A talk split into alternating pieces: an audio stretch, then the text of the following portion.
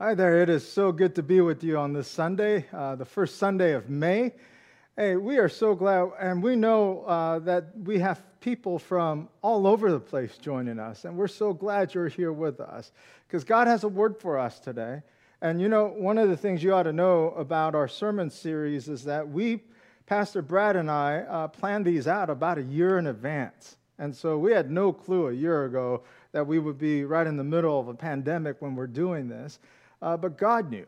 And God knew that what we would need is to focus on the absolute core, the foundation of our, our belief and our practices in order to shape us, and even in a season like this, and particularly in a season like this, to be His church. And so I find that astonishing, and I always find that amazing how God knew long before we did what we would need to hear today. So I'm so glad you are here with us today.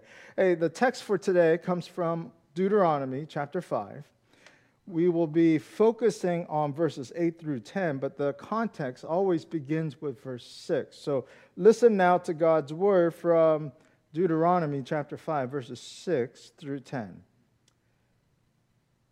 I am the Lord your God who brought you out of Egypt, out of the land of slavery. You shall have no other gods before me. You shall not make for yourself an idol in the form of anything in heaven above or on the earth beneath, or in the waters below. You shall not bow down to them or worship them. For I, the Lord your God, am a jealous God, punishing the children for the sins of the fathers to the third and fourth generation of those who hate me, but showing love to a thousand generations of those who love me and keep my commandments. This is the word of the Lord. Thanks be to God. Hey, so we're going to do two things today. We're going to take a big picture, an overview of the Ten Commandments series and how we ought to read the Ten Commandments. Uh, we'll spend a few moments doing that, and then we're going to focus, secondly, on the second commandment you shall not make for yourself an idol. So, an overview first. You know, Martin Luther, uh, who started the Reformation, said, Anyone who knows the Ten Commandments perfectly knows the entire scriptures. Now, that's quite a saying. He's saying all of the, ten, all of the scriptures can be condensed down to these 10 commandments. And those who understand these understand all of the scriptures and all of God's heart. Now, what's the first thing when you hear, uh, when you, when, what's the first thing you think of when you hear the word Ten Commandments? Rules, laws, restrictions. Here's what I want you to think about instead. And I think here's what the text itself wants us to think about when we hear the word Ten Commandments. And I wish we had a different word for commandments because it sounds so, so oppressive, you know? But that's not at the heart of what this is. So when you hear the word Ten Commandments from now on, when we hear that, I want you to think of worship instead of rules, restrictions, or laws. I want you to think worship. You know, God gets a bad rap with these Ten Commandments. Because when we read these as rules, commands, laws, restrictions, apart from all that God has already done, then God ends up looking like a mean ogre, ready to hammer anyone the moment we stray from his seemingly arbitrary rules. And Exodus, uh, we have two accounts of the Ten Commandments in Deuteronomy and Exodus. And in Exodus chapter 3, he gives us a fuller context. Listen to what God says in Exodus chapter 3, verses 7 through 8. Then the Lord said, I have observed the misery of my people who are in Egypt. I have heard their cry on account of their oppressors. Indeed, I know their sufferings, and I have come down to deliver them from the Egyptians and to bring them up out of that land to a good and broad land, a land flowing with milk and honey. Listen to what God's already done for us. God saw the misery of his people held under the yoke and the tyranny of sin. God heard the cries of the broken relationships, the broken lives on account of the result of lies, murder, greed, adultery. God experienced our suffering, so God Himself came down to deliver and rescue us from sin. Not only did God rescue us from sin, but He leads us to the promised land, the land that is flowing with milk and honey, a land flowing with His blessings.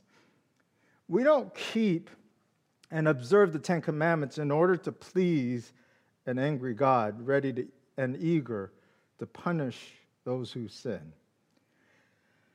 We keep and observe the Ten Commandments in response to a God who saves, to a God who redeems. And because of all that God has done for his people, because of all that God has already done, the only proper response to all that God has done for us is worship. Listen, it is impossible to understand the Ten Commandments apart from the context of worshiping a God who saves. And if we don't start here, worshiping the God who saves, we will always have a skewed and distorted understanding of God and God's heart because God has saved us, we live by the commandments as a way of worshiping the true God. We worship God through the Ten Commandments, and we demonstrate to the world the type of people and the community that God is able to produce.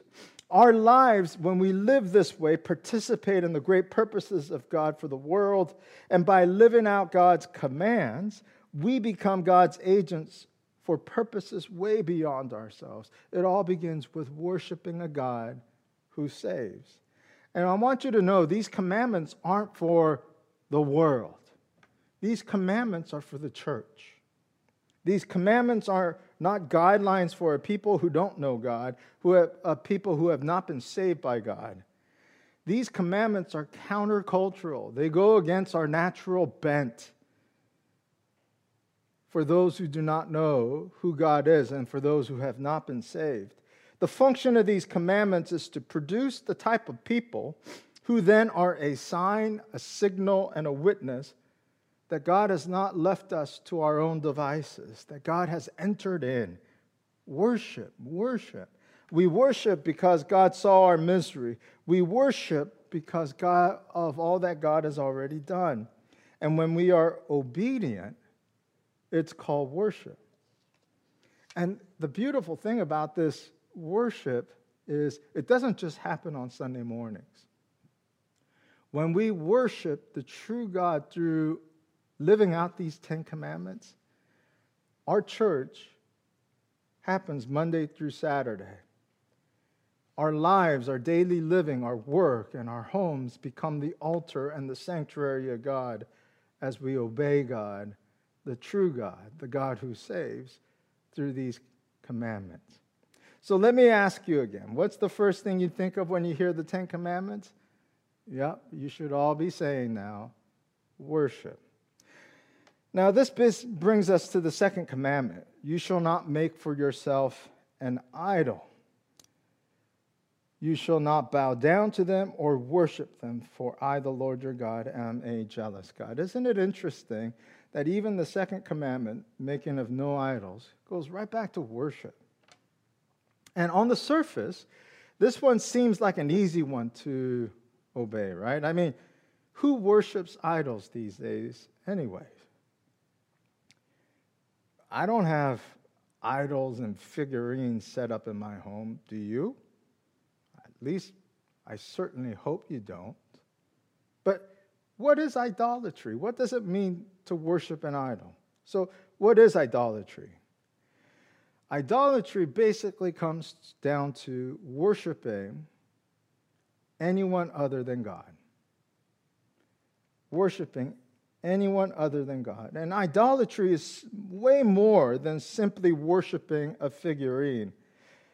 What, what idolatry is is the denial of the true God and the refusal to trust this God who has saved us. How insane is that? To not trust the God who saves us. But that's what idolatry is. Idolatry is believing that salvation and meaning comes from somewhere other than God. Idolatry is when our ultimate concern, and by ultimate concern, what that means is the way we make decisions about money, about how we talk, how we relate with other people and our neighbors and our enemies, how we deal with sex, how we deal with life and death and worship. Our ultimate concern, whenever the thing that drives us, the thing that determines how we make our decisions, when our ultimate concern is based on anything and anyone other than God, the Bible says that's idolatry. And so I'm not sure if we're going to have a football season. Uh, I sure hope so. But in, the, in, in Seahawk territory, get this. We know the Bible says pretty darn clearly, and we're going to get to the Sabbath and the worship laws uh, in a little bit. We are to make the Sabbath day holy. We are to worship God because that's the right thing to do. Now, what's the ultimate determining factor? Unfortunately, even for a lot of us, when the Seahawks play on that particular Sunday determines how we worship.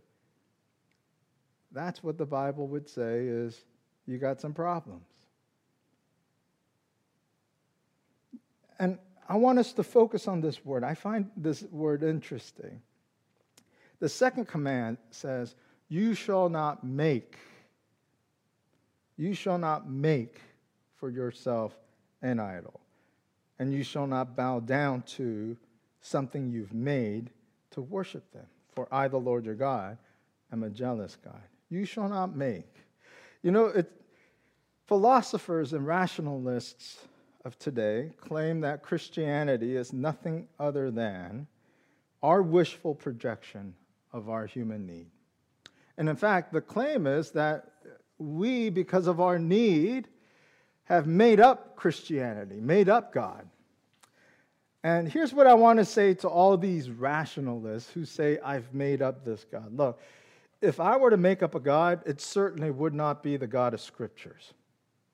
Because the God of Scriptures demands my all. He is jealous when I stray. He has some very specific ways for me to for that he would like for me to talk and treat others and maintain healthy boundaries. If I were to make up a God, it would be a God who would let me be, well, me. Just the way I am. That's exactly what we've done because we don't like the God who saves and what he demands.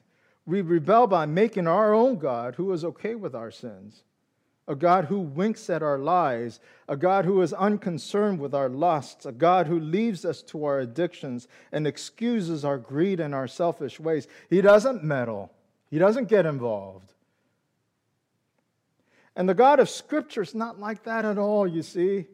God recognizes the mess that we are in and chooses to enter into the very mess in order to redeem and rescue us and to lead us into the promised land, a land of blessings. God intervenes, God enters. God does all this to show us a way out. And this God has a name, people. His name is Jesus. And that's why we worship him. Now, before we end, quick, uh, what's the deal with this punishment stuff? You know, he says, don't make, you shall not make idols for yourself. You shall not bow down to them or worship them. For I, the Lord your God, am a jealous God, punishing the children for the sins of the fathers to the third and fourth generation of those who hate me. What's the deal with the punishment? Why does God have to be so vindictive? Why get so worked up about a little bit of idolatry? Seems kind of petty. Well, this is how it works, you see. It's not that we are being punished for our sin, but rather, sin itself is our punishment. Let me explain. You see, this is a descriptive statement. God's just describing what happens when sin happens. When we lie, when we murder, when we covet, when we commit adultery, it destroys marriages, destroys lives, destroys relationships. And that destruction, the pain, in and of itself, is punishment. Our rebellion, our addictions, our pursuing of pursuit of false gods that results in wasted lives and wasted potential and despair. Sin that ultimately leads to eternal punishment and damnation. But, but we are terribly mistaken when we think that punishment comes at judgment. You see, the punishment happens, and we enter into punishment the moment we sin, the moment we commit adultery, the moment we murder, the moment we lie, the moment we steal, it destroys, breaks relationships. And those broken, broken relationships is the, is the result of our sin. We end up living in sin the moment we commit that sin. That is our punishment. And you see, that's exactly why God is so jealous. God saved us from that, God redeemed us from that. God says that suffering is no longer necessary. The punishment for sin has already been paid by the cross of Jesus Christ, by the blood of Jesus Christ, who rose from the dead. And God has led us to a life that is full of life and blessings. These Ten Commandments are the, are the very core elements that build up community of love and forgiveness. That's why God is so jealous. So, what's the cure for idolatry? What's the antidote? Worship worship in this constant, repetitious, habitual, weekly, regular worship, what we're doing is we are bending our sinful inclinations and we are bending our sinful inclinations toward God and submitting to God. That's what we do weekly. And in that weekly, habitual, regular act of worship, we learn freedom from idolatry worship in the context of a gathered community called the church, the community of forgiven and redeemed people, is where the Ten Commandments begin to make sense, you see? Because this gathered community teaches us about the sanctity of marriage, we learn how devastating adultery is. Because this gathered community called the church rearranges our concept of what is mine we see how devastating greed, theft, and coveting is in the context of this community. Because this gathered community called the church values truth, we see how lies destroy communities and relationships. Worship, worship in the church, in this community, worshiping the God who saves from the land of Egypt, from the land of slavery, is the key It is the antidote to idolatry. And when we don't, when we fail to worship this God, we end up making our own gods who demands little, if nothing, but who has no power to save. So, what's the key? What do you think of when you hear the word Ten Commandments? Worship. It begins there because God has already saved us from the land of Egypt, from the land of slavery. God has entered through the person of Jesus Christ to give us new life. Let us pray. God, thank you so much for this day. Thank you for your word. Thank you for your teaching. And we ask, Lord, that you use us, use this time to give us strength for God, it has been a, a heck of a couple months for us. Lord, we ask for your mercy. Help the doctors and the researchers to discover a vaccine and, and effective ways to deal with this virus. Lord, our economy is in shambles, and our economy represents broken lives, broken people who are desperate, wondering, and anxious about how to make life work with no paycheck. Oh God, have mercy. Lord, watch over those who are in the front lines, our medical people, personnel, our first responders, all the grocery workers, all the farmers, truckers, and everyone else who still has to work in this context to make our country still operate. Lord, protect them. Lord, be with our teachers and educators who are having to, on the fly, create new ways of learning. Be with our students who miss their friends. Lord, Lord, our entire lives have been turned upside down. We need a foundation. We need a place to stand. We need a place to ground ourselves. May that be you.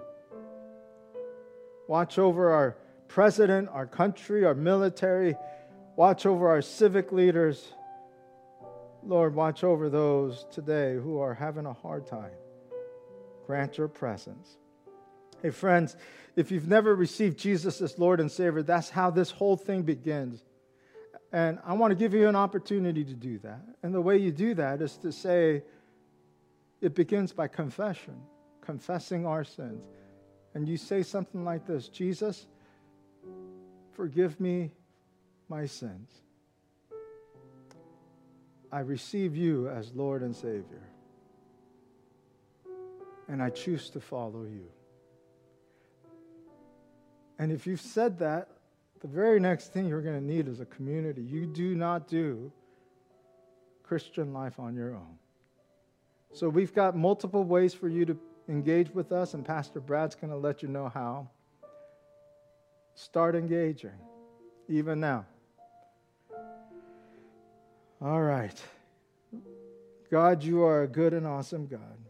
And I lift up to you in particular those who are living alone right now in care facilities and in hospital beds and in our own homes, but in isolation. God, it's been too long. It is hard for our folks who have had no meaningful human contact and touch. You created us for relationships. Lord, watch over our people who are living alone. We look forward to a day when we can safely gather as a community and worship you. We long for that day. Until then, God, you be our foundation. You are our foundation. And it's in your name we pray. And all of God's people said, Amen.